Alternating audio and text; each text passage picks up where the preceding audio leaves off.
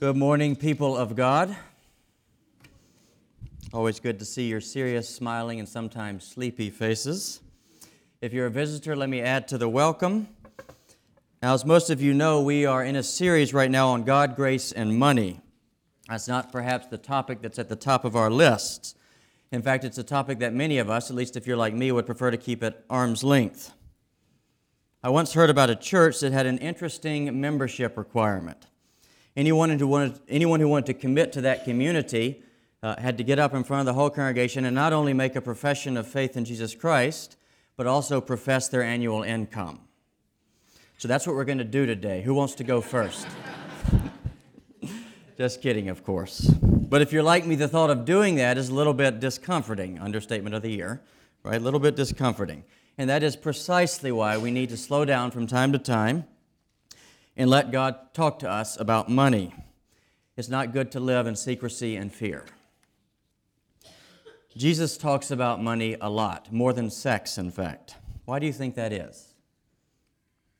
Because money can affect evils in our life to which we are blind.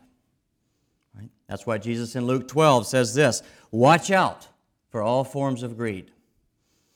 Now, Jesus doesn't say that about rage or about adultery or other things, not because they don't matter. The difference lies elsewhere. I mm. mean, if you're raging, if you're yelling at other people in the traffic, you know you've got some anger issues. And if you're committing adultery, right, you don't look at the person in your arms and say, Gosh, you're not my wife. You know that. Money sins are different, they're more subtle. And in contrast to things like rage and adultery and other things, we almost never know that we're guilty of greed and materialism. We're blind to it. I've been a community group leader in Vancouver for five or six years now, and every group that I've been a leader in, we've taken time to confess our weaknesses, our struggles, our sins. I don't think I've ever heard anyone in that time, myself included, confess to struggle with greed and materialism. Have you? I suspect that we tend to exonerate ourselves from greed and materialism because we look around and we see all these people, especially in a place like Vancouver, who spend an awful lot of money on themselves. Right? It's very easy to do. And by comparison, we say, well, we spend less on ourselves, and so therefore we feel more frugal and less materialistic. But God says, not so fast. He says you need to be extra careful when it comes to money because it can blind you to certain evils in your life. And this means if you take the Bible seriously, if you take the passages we've been looking at for the past few weeks seriously, you should make it your working thesis that what the Bible says about money is also true for you. In other words, it's safe to assume, more than safe to assume, that when it comes to money, we all need to make change. Me and you and the other person in the pew. We all need to make change. Now, last week we talked about Christian generosity. We said it should be expansive, it should be voluntary, it should be sacrificial. All of that is a sign of God's grace at work in our lives. Today we're going to hone in a little bit on a specific form of Christian generosity, the form of tithing. Now, tithing refers to our giving to the local church, wherever we may be and whatever church it may be, giving to the local church for the diverse works of ministry. Let me say something, a quick interjection. If you're a guest today, you, can, you don't need to clutch your purse. Nobody invited you here to give lots of money. As Alistair said earlier, we want you to receive today. We want you to receive from this community. Now, Malachi 3 brings a strong word on tithing. That too is an understatement. And the simple thesis that emerges out of these verses from Malachi chapter 3 is this is that God wants us to tithe and that God will make it possible for us to tithe.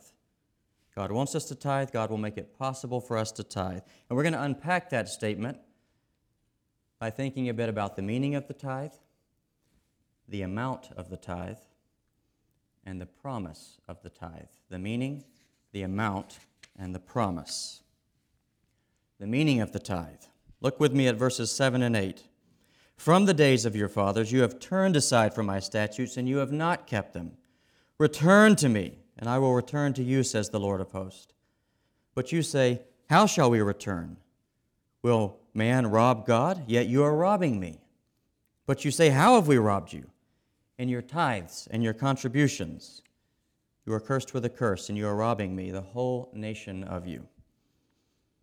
Now, according to these verses, the meaning of tithing lies in two things. It lies, number one, in a sane and sober view of reality, and number two, it lies in faith that counts. A sane and sober view of reality and a faith that counts. In the middle of these verses, we see a little repartee. God says, I've been robbed. And the people are stunned. What do you mean? How, how do we rob you? You're God, after all. How did we rob you? God clarifies. When you don't tithe, you're withholding what is mine. You're forgetting yourself. You're confused. You're forgetting that everything that you have in this life is a gift from me. Yes, we do. We all do that. Now, many of you are familiar with Malcolm Gladwell, no doubt. One of his recent books, Outliers, I'm a huge fan of Gladwell. One of his recent books, Outliers, vigorously challenges conventional theories of human success and achievement. In this book, Gladwell wants to debunk the tendency to cling to the idea that our success and our achievement is largely a function of individual merit. That's what the book is about.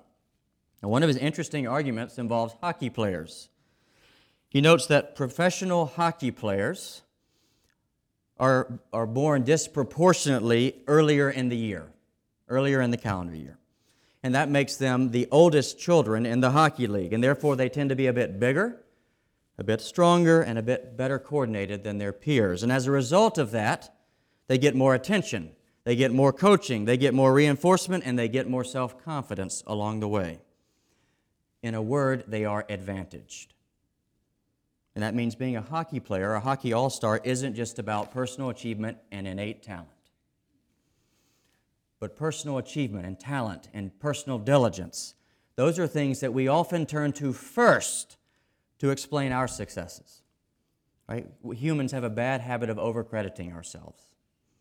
I mean, just think about your resumes, your CVs, curriculum vanitas, your curriculum vitae, sorry. I mean, a resume is nothing more than a, a, story of why we're qualified to do something, right? Yet in telling that story, there is no place, there's no heading for all the help we received along the way. We don't have that heading in our resume, do we? Right? There's no, there's no heading for your family of birth. It has a lot to do with our success. There's, there's no space for people who have sacrificed for us. There's no space to list all the lucky breaks or providential breaks that we have received. That's our default way of operating and explaining things. And, and when we explain our success and achievement that way, it does not usually tend to lead to generosity. That's why people who are more accomplished and grow in wealth tend to give less as a percentage as that growth happens. Look at the statistics. You have Google. They think the gifts are theirs. Do we? In Malachi, in Malachi 3, God is saying the same thing in terms of what our lives produce, God gets more credit than us. Right? We have worked hard. We've had opportunities. You've enjoyed health. You've landed in the right circumstances that God has provided. That is a bigger factor in all that we have and possess than we sometimes care to admit. That is a sane and sober view of reality. And when you have a sane and sober view of reality, you cannot look at all that you have and say, mine. For all you Lord of the Rings people, you can't have dragon fever. You can't say mine. Wake up. That's what God is saying here. Life is a gift. Everything that we have is God's. And if you don't realize it now, you will when you die.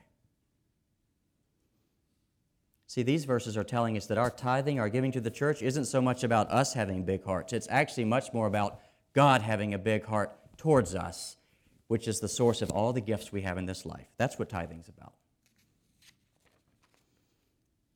At the same time, all, tithing also reflects a faith that counts. Look at verse 7. From the days of your fathers you have turned aside from my statutes and have not kept them.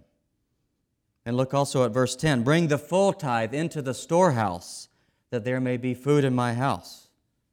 Now, implicit in these verses, as the commentators note, there are two forms of faith being contrasted, right? God's basically telling his people, You've broken faith. And in verse 8, they say, How? They're shocked, right? What's going on here? What the people mean is this they mean, God, we're not atheists. We believe you exist.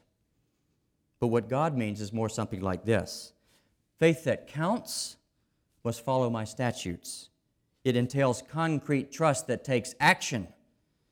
Sure, you're not atheist, but you're not Christians either, or at least you're not acting like it. Now, when it comes to how money our use of money fits into faith that counts, there are two words in this text that we need to pay attention to the word statutes, verse 7, the word storehouses, verse 10. Statutes, that's just a reference to God's word and law in the Old Testament. And guess what? In God's word and God's law, He doesn't just call us to be generous, He actually tells us how to be generous, where to be generous. A big part of that is tithing, giving to the work of God's ministry through His people. And then the second clue is that word storehouse, verse 10. That refers to the room in the ancient temple in Jerusalem where all the offerings and tithe would be collected. And everything in that room was used to, to pay for the worship at the temple, to take care of the priests and other people that work there, and to provide for the poor in Israel. That's the work of ministry. That is God's passion and God's priority. God is saying, Give there. I want you to give there. Now, how does this connect to our situation? How does faith that counts connect to us right here and now? Faith, faith that counts, I want to put it this way it means you love what God loves, it means you embrace the thing that God embraced, you pursue the things that are close to God's heart, and you give for God's purposes out of your wealth. We're like, when it comes to our relationship with God and all that we have, we're like financial managers, right? We are to do what God tells us to do with God's money. If we don't do that, it's called fraud. That's the logic that's implicit in these verses. This, all of this should be one of our values at St. Peter's, and not just an espoused value. For those who've been at the value section, this should be an actual value, something we do together. Faith that counts is not just an inner sentiment, it is not a like on the Facebook page. It's got to be tangible, it's got to be a tithe. That's what we're reading here. In other words, tithing is like a barometer for the authenticity of our faith. Martin Luther, the great reformer, really hits the nail on this head when he says this A religion that gives nothing, costs nothing, and suffers nothing is worth nothing. That's the same thing God is saying here in Malachi. Now, in case you found that difficult, let me put a, a prelude to what I'm about to say. I've got, to, I've got to talk to you about something difficult now. The text requires it if our use of money as individuals in a community is not shaped by a sane and sober view of reality, if it is not shaped and expressed through faith that counts, then God says we are being callous and inhumane. That may sound a bit extreme, but in two, two piercing ways, that is what we discover here in Malachi chapter 3.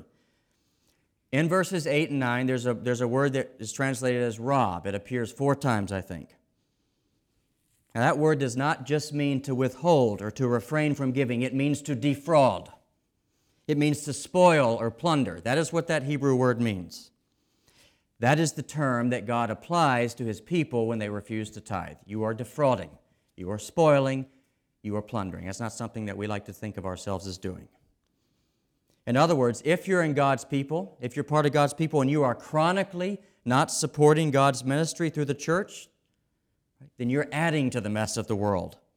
Right? It's not just a harmless lapse, it's a betrayal. This is very strong language here. If you're not swimming upstream, you're floating downstream. The same point is made again in verse 9. You see that word nation? Looks like a harmless word. Guess what? It's not. It's not a harmless word. In the Old Testament, that's a Hebrew word that refers to people who are not part of God's family right? That's a label for humans who are outside of God's people, for humans who are uninvolved with God's redemptive work in the world. Malachi applies that term to God's people right here in chapter 3. It's an insult. He's saying, when you refuse to tithe, you are as far from God as Germany was from England in World War II. That's what he's saying. Now, I realize this is a tough word. A, it, this was a tough study sermon to prepare for, right? But I feel that I am obligated to say that because that is what the text says. I realize this way of thinking about not tithing is not the way that we think about not tithing, but it is the way that God can think about not tithing. All right, let's turn to something lighter the amount of the tithe.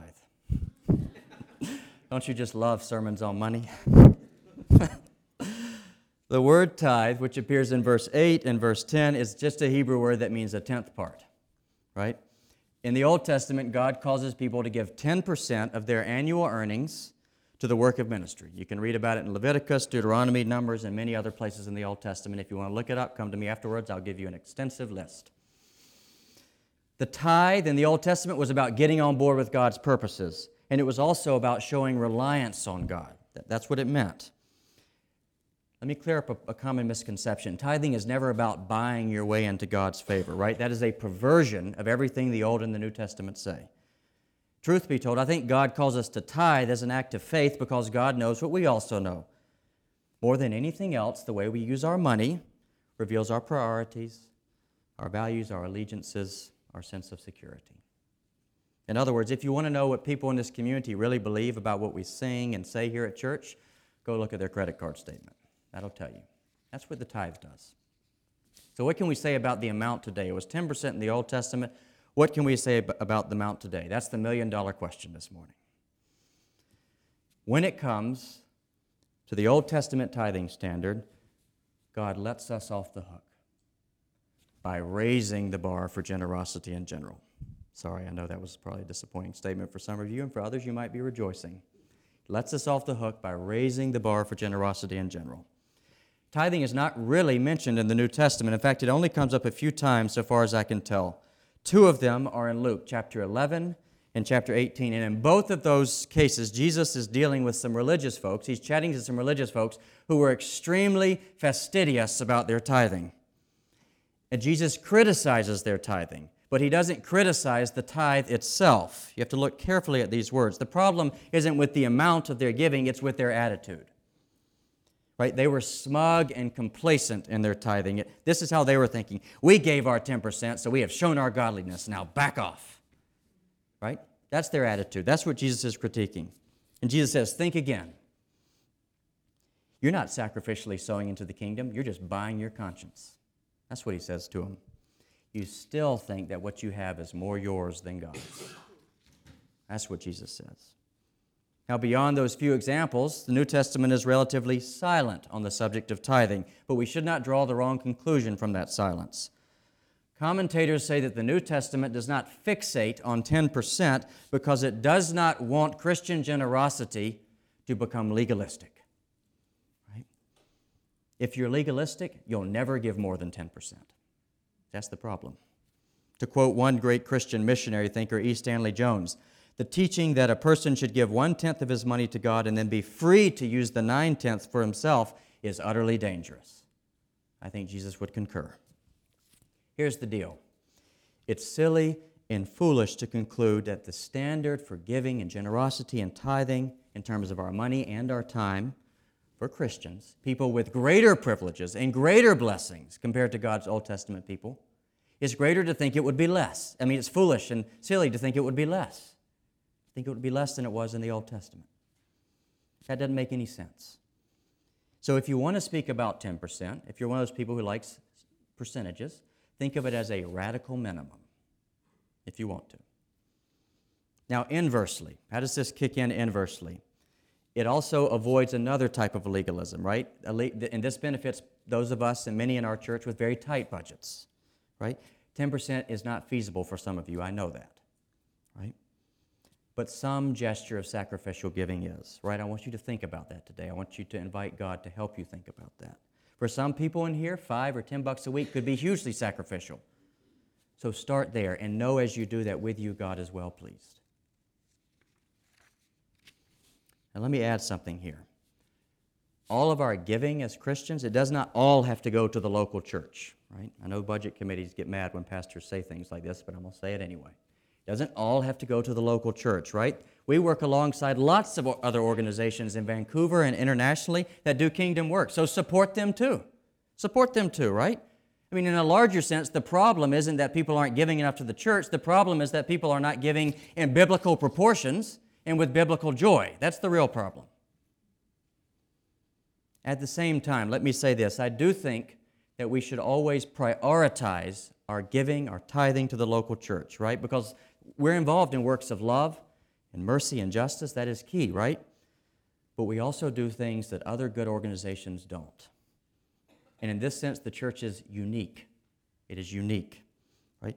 We have an unmatched role in the work of the kingdom. And so, therefore, giving, tithing, should be prioritized to the church. To be a Christian is to know that salvation is not about making everyone middle class. It's a lot more than that. It's about deep inner heart change through the ministry of God's Word and God's Spirit. And the local church is uniquely purposed for that work. That's, what, that's how God wants to do it. That's our business. That's why we prioritize giving to the local church. Now, for those of you who like things concrete, I want some take home today. Let me give you a little bit of application on this. Even when you desire to start tithing, it can be tricky and difficult. Believe me, I know. So, how do we get there? How do you get there? This may be the most spiritually important thing that some of you do this year. What I offer here comes from my own ongoing efforts, my efforts of my wife and I to be consistent and radical in our tithing and giving. Three things. Number one, do it first. Right? Consider setting up a deduction or a transaction to your tithing the day you get paid, right? Or every time you get paid. Put it in an envelope do an automated thing, write a check, whatever it works for you, right? If you wait, there's never much left. But if you do it first, there's always enough. That's been our experience. Number two, use tools. Often we think we can't afford to tithe, right? But there is a bias in that thinking. I've discovered that bias in my own, in my own thinking. Correct that bias, right? Use the, there's a new app called Mint. I know some people in this church are using Mint. Use Mint right? Track your expenses, right?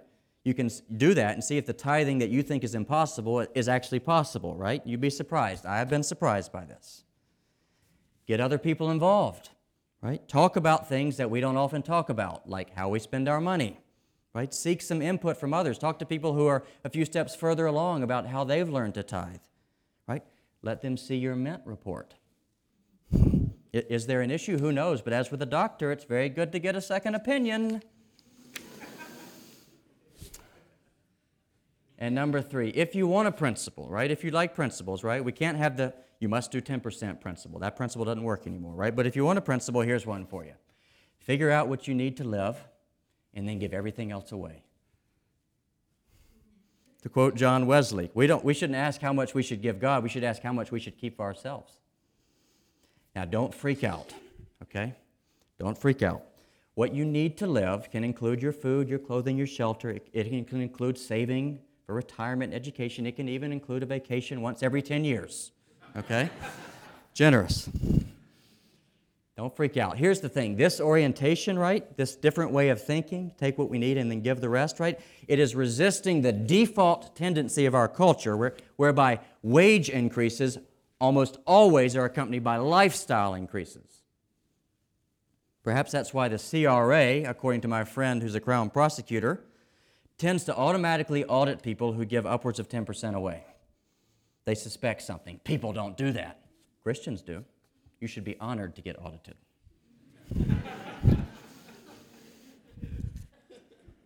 we got to break out we got to break the endless correlation between increased income and increased standard of living. We've got to tear that down, just like that Berlin Wall. We've got to tear it down. That'll free you to tithe. And regardless of the dollar amount, you do something sacrificially, you will be legendary in the kingdom of God. I want to tell you two stories here. First, that outlook, take what you need and give the rest, that is what made Alpha last time possible. I don't think many of you know this story. Last summer, our budget was pretty lean. At one point, we were having sustained conversations about canceling Alpha or not being able to do it in a neutral space. And then all of a sudden, someone came into the picture and they agreed to sponsor it. And along the way, that person informed us that their rule of life is to take what they need from their salary and then to give everything else away. It's a lot more than 10%. Now, I'm not saying that because I want you to feel guilty. I want you to feel inspired. Maybe some of you can do that one day. That's wonderful. That's beautiful. Another story that outlook of radical generosity, giving beyond what you, everything beyond what you need, that's what makes it possible for us to exist. That's what makes it possible for me, for Derek, and for Al, uh, Alistair to be here. Right? Our stipends have been paid for the last few years by Christians all over the world, and some Christians just a mile away, in fact. And, and those are men and women who don't just give 10%, right? They give beyond. They give what they don't need, and they do it with joy. I remember one chat when I was writing this sermon this week. I, a beautiful memory came to my mind. I remember a chat I had with some supporters of mine three years ago when I was getting ready to come on board and start helping at St. Peter's. I wrote them a letter. I called them three weeks later to follow up. And you know what they said to me when they picked up the phone? That's the first thing that came out of their mouth. They said, Thank you for asking us. We are honored. That was a dazzling moment. You know what I said inside my mind to myself? I prayed. I said, Lord, I want to be like that. Make me like that. Give me a reputation for that kind of generosity. That's what I prayed. We can give more than we think, and with what we give, God can do infinitely more than we can ask or imagine. Make change. Be persistent with it, but also be patient with yourself. Be patient with yourself. God is patient with us in this area. See, from one angle, tithing is something we grow into. Right? I like to, I can, I like to compare it to the process of, of someone who's an alcoholic coming into sobriety, right? You can have a desire to be sober, but there are going to be times when you really want to have a drink. You choose not to, regardless of how you feel, because your desire to be sober is stronger. Tithing, learning to tithe, growing in tithing can be a little bit like that, right? We're not always inclined emotionally, right? We're not always inclined. Sometimes we fall into fear. We get scared. But we choose to act in accordance with the fact that Jesus has created us and saved us to be people who are generous and to be part of his church. Let's come now to the great good news of this passage the promise of the tithe. God calls his people to tithe. It's very clear from what Malachi says. It's a tall order, and it feels extra tall for some people in the room right now. So here's the good news. It can, it, some of you might be wanting to bite your nails, even. I know. Here's the good news God loves us, and God knows this. And that is why God says something astounding. He says, I will make it possible for you to tithe. I will make it possible for you to tithe. Look at verses 10 and 11. Bring that full tithe into the storehouse that there may be food, and put me to the test, says the Lord, if I will not open the windows of heaven for you and pour down a blessing until you have no more need. I will rebuke the devourer for you, so that it will not destroy the fruit of your soil, and so that the vine of your field will bear fruit. In this passage, God is saying, if you start tithing, I will make sure you finish. And I will do that through provision and through protection. So let's explore these promises. If you've been dozing, now is a really good time to wake up, returning to the promises of God. Provision. God says, Bring your tithe. He says, Put me to the test. If I will not pour down blessing until you have no more need. Right? What Malachi is saying here echoes right in 2 Corinthians 9, as Alistair just read. Says Paul, He who supplies seed to the sower and bread for food will supply and multiply your seed. You'll be enriched to be generous in every way. These are odd but beautiful statements. God is basically saying, I want you to give, and I'll give you what you need to give. I mean, that's the logic of this passage here, right? In other words, tithing people will be given from God what they need to tithe. This is, I think, one of the few, if not only, places in the Bible where we are invited to test God. To test God. Normally, we're not supposed to do that. Yet God says, when it comes to tithing, you think you can't just live on 90%. You think you can't live on anything less than pretty much all of your salary. That's false. That's false. Our tithing honors God, and in turn, God says He will honor us. He will give us blessings. He will make sure our needs are met. In fact, we may just end up with more at our disposal than we were otherwise trying to withhold. That's what's being said. You want to try it? Folks, it's time to get out of the boat. It's time to start walking on the water. I know we can feel very secure in that boat, but imagine how secure you will feel when you're walking on water. That's more security than any boat will ever give you. But you will never know this reality if you stay sitting in the boat. God delivers. I have never, never, never heard of someone who committed to tithe and who, as a result, didn't have the necessities of life. And I called some older Christians, and they hadn't either. And I know this from experience, too. Eight years ago, I came back to Christ. I was in a church. I was very involved, very committed, but for the first year, I didn't tithe. It wasn't really on my radar. I wasn't earning a lot of money either. In the second year, I was convicted about that in a good way, godly conviction, so I started to tithe a little bit. And then I came across this passage from Malachi and some other ones like it in the Gospels and Corinthians, and I decided to test God. I, I decided to retroactively tithe for the first year that I had skipped. It was not easy because I was a regular old frugal MacDougal back then, let me tell you. Just call my sisters, right? I was very fearful. And you know what? I got to confess, I actually wanted to prove God wrong, but I also wanted to see his power, and I did see it. Contrary to all my anxieties and fears, I didn't wind up in destitution. I didn't wind up in a basement room any worse than the one I was already living in. I didn't starve to death, which is why I'm still here. I did lose a little bit of weight. And I didn't even wind up with all the student debt that I was expecting to accrue during that time. I'll tell you that story later if you want me to. God is rich and generous. That doesn't mean He's going to shower us with green. My name is not Creflo Dollar, it's Reverend Revel. but God will make provision for those who follow where He leads. God also promises protection from the devourer. Look at verse 11. This is a very interesting and somewhat enigmatic verse. I will rebuke the devourer from you, so that it will not destroy the fruits of your soil.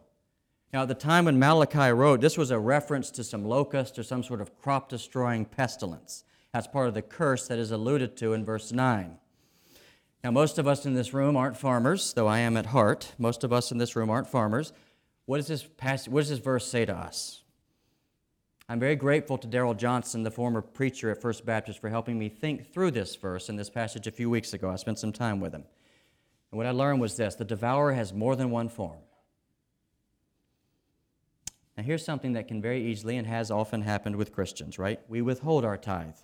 And in the mystery of things, sometimes we end up less than what we otherwise would have had because we use our money and our resources to indulge appetites for things we don't really need we flitter away our resources on non essentials, addictions and dependencies, socially acceptable ones, develop. And then we find there's not enough for our needs, and certainly not enough to give much away.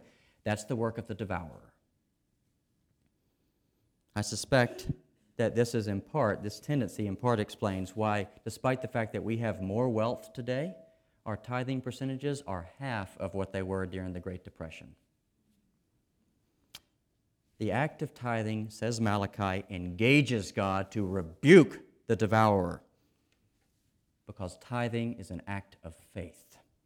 And to live in faith is to be connected to God, and to be connected to God is to experience inner renewal by the Holy Spirit of God. And what is that renewal? It means that God frees us from greed, from gluttony, from materialism, and from stinginess. That's the deep work of God. That is God's rebuke of the devourer that gets into us and the devouring spirit that is pervasive in our insatiably consumeristic culture. God promises provision and protection for those who tithe. That's what God says later in the Bible in Matthew chapter 6. That's what God incarnate says. This is what Jesus says Oh, you have little faith. Do not be anxious about what we shall eat or drink or wear. Your heavenly Father knows you need them all. Seek first his kingdom, and he will provide these things for you. And so a mighty question is before us all today Will we test God? Will we rely on the one who is rich, yet became poor, that those who are poor, you and me, might become rich in experiencing God's grace and God's provision? Will we test the power of the one who was resurrected from the dead? If God could do that, why do we doubt that he cannot sustain us in sufficiency and for generosity? As one of your pastors, I want you to test him I want you to take up that offer that's in verse 10. Now, when it comes to tithing, and I know this as much as anyone in this room, a lot of grace has to be applied abundantly to our hearts. That's the precondition grace that overcomes fear, grace that creates generosity, grace that relocates our sense of security. The two promises that we've just read in this passages are expressions of that grace. I want you to ponder these things deeply. And I want all of us, everyone who calls himself a part of this community, to commit to tithe in some way, shape, or form in 2016. Remember, tithing should happen on anything that we earn, but it doesn't have to be 10%, right? If you don't earn much, maybe 5 or 10 bucks. Work out something before God. Come talk to us about it. Believe me, I've been in those, in those shoes. Now, I know there are people right now in this room who are very frightened by this, right? You worry there won't be enough. I know I've been there. I lived there for several years, in fact. But I trust God. And I trust that God will do what He says here. My confidence is not wishful thinking, right? Because God has proved that trust on many, many, many occasions in my life. Like a scared child, God has led me out of a place of fear and anxiety to a place of assurance and poise. Now, you remember earlier in the sermon, we were talking about faith that counts. It's got to be tangible. Just like that, my trust in God needs to be tangible right now. I trust that God can do what He says in these verses for me and for you. And so let me raise the stakes here. Let me demonstrate my confidence that God will keep His word here. If you start practicing tithing this year and somehow, because of your tithing, you find yourself destitute, you find yourself impoverished, you find yourself unable to meet your basic needs, you come to me. I've talked to Alistair, I've talked to my wife. We'll be ready to help you. We are ready to put ourselves on the line as a sign of our confidence that God will deliver because we're sure that He will keep character. We're sure that He will show up in a way that puts all those fears and anxieties and even the risks that are involved in, in tithing. He'll dissipate all of that. I cannot preach to you about Christian faith if we don't operate it in ourselves.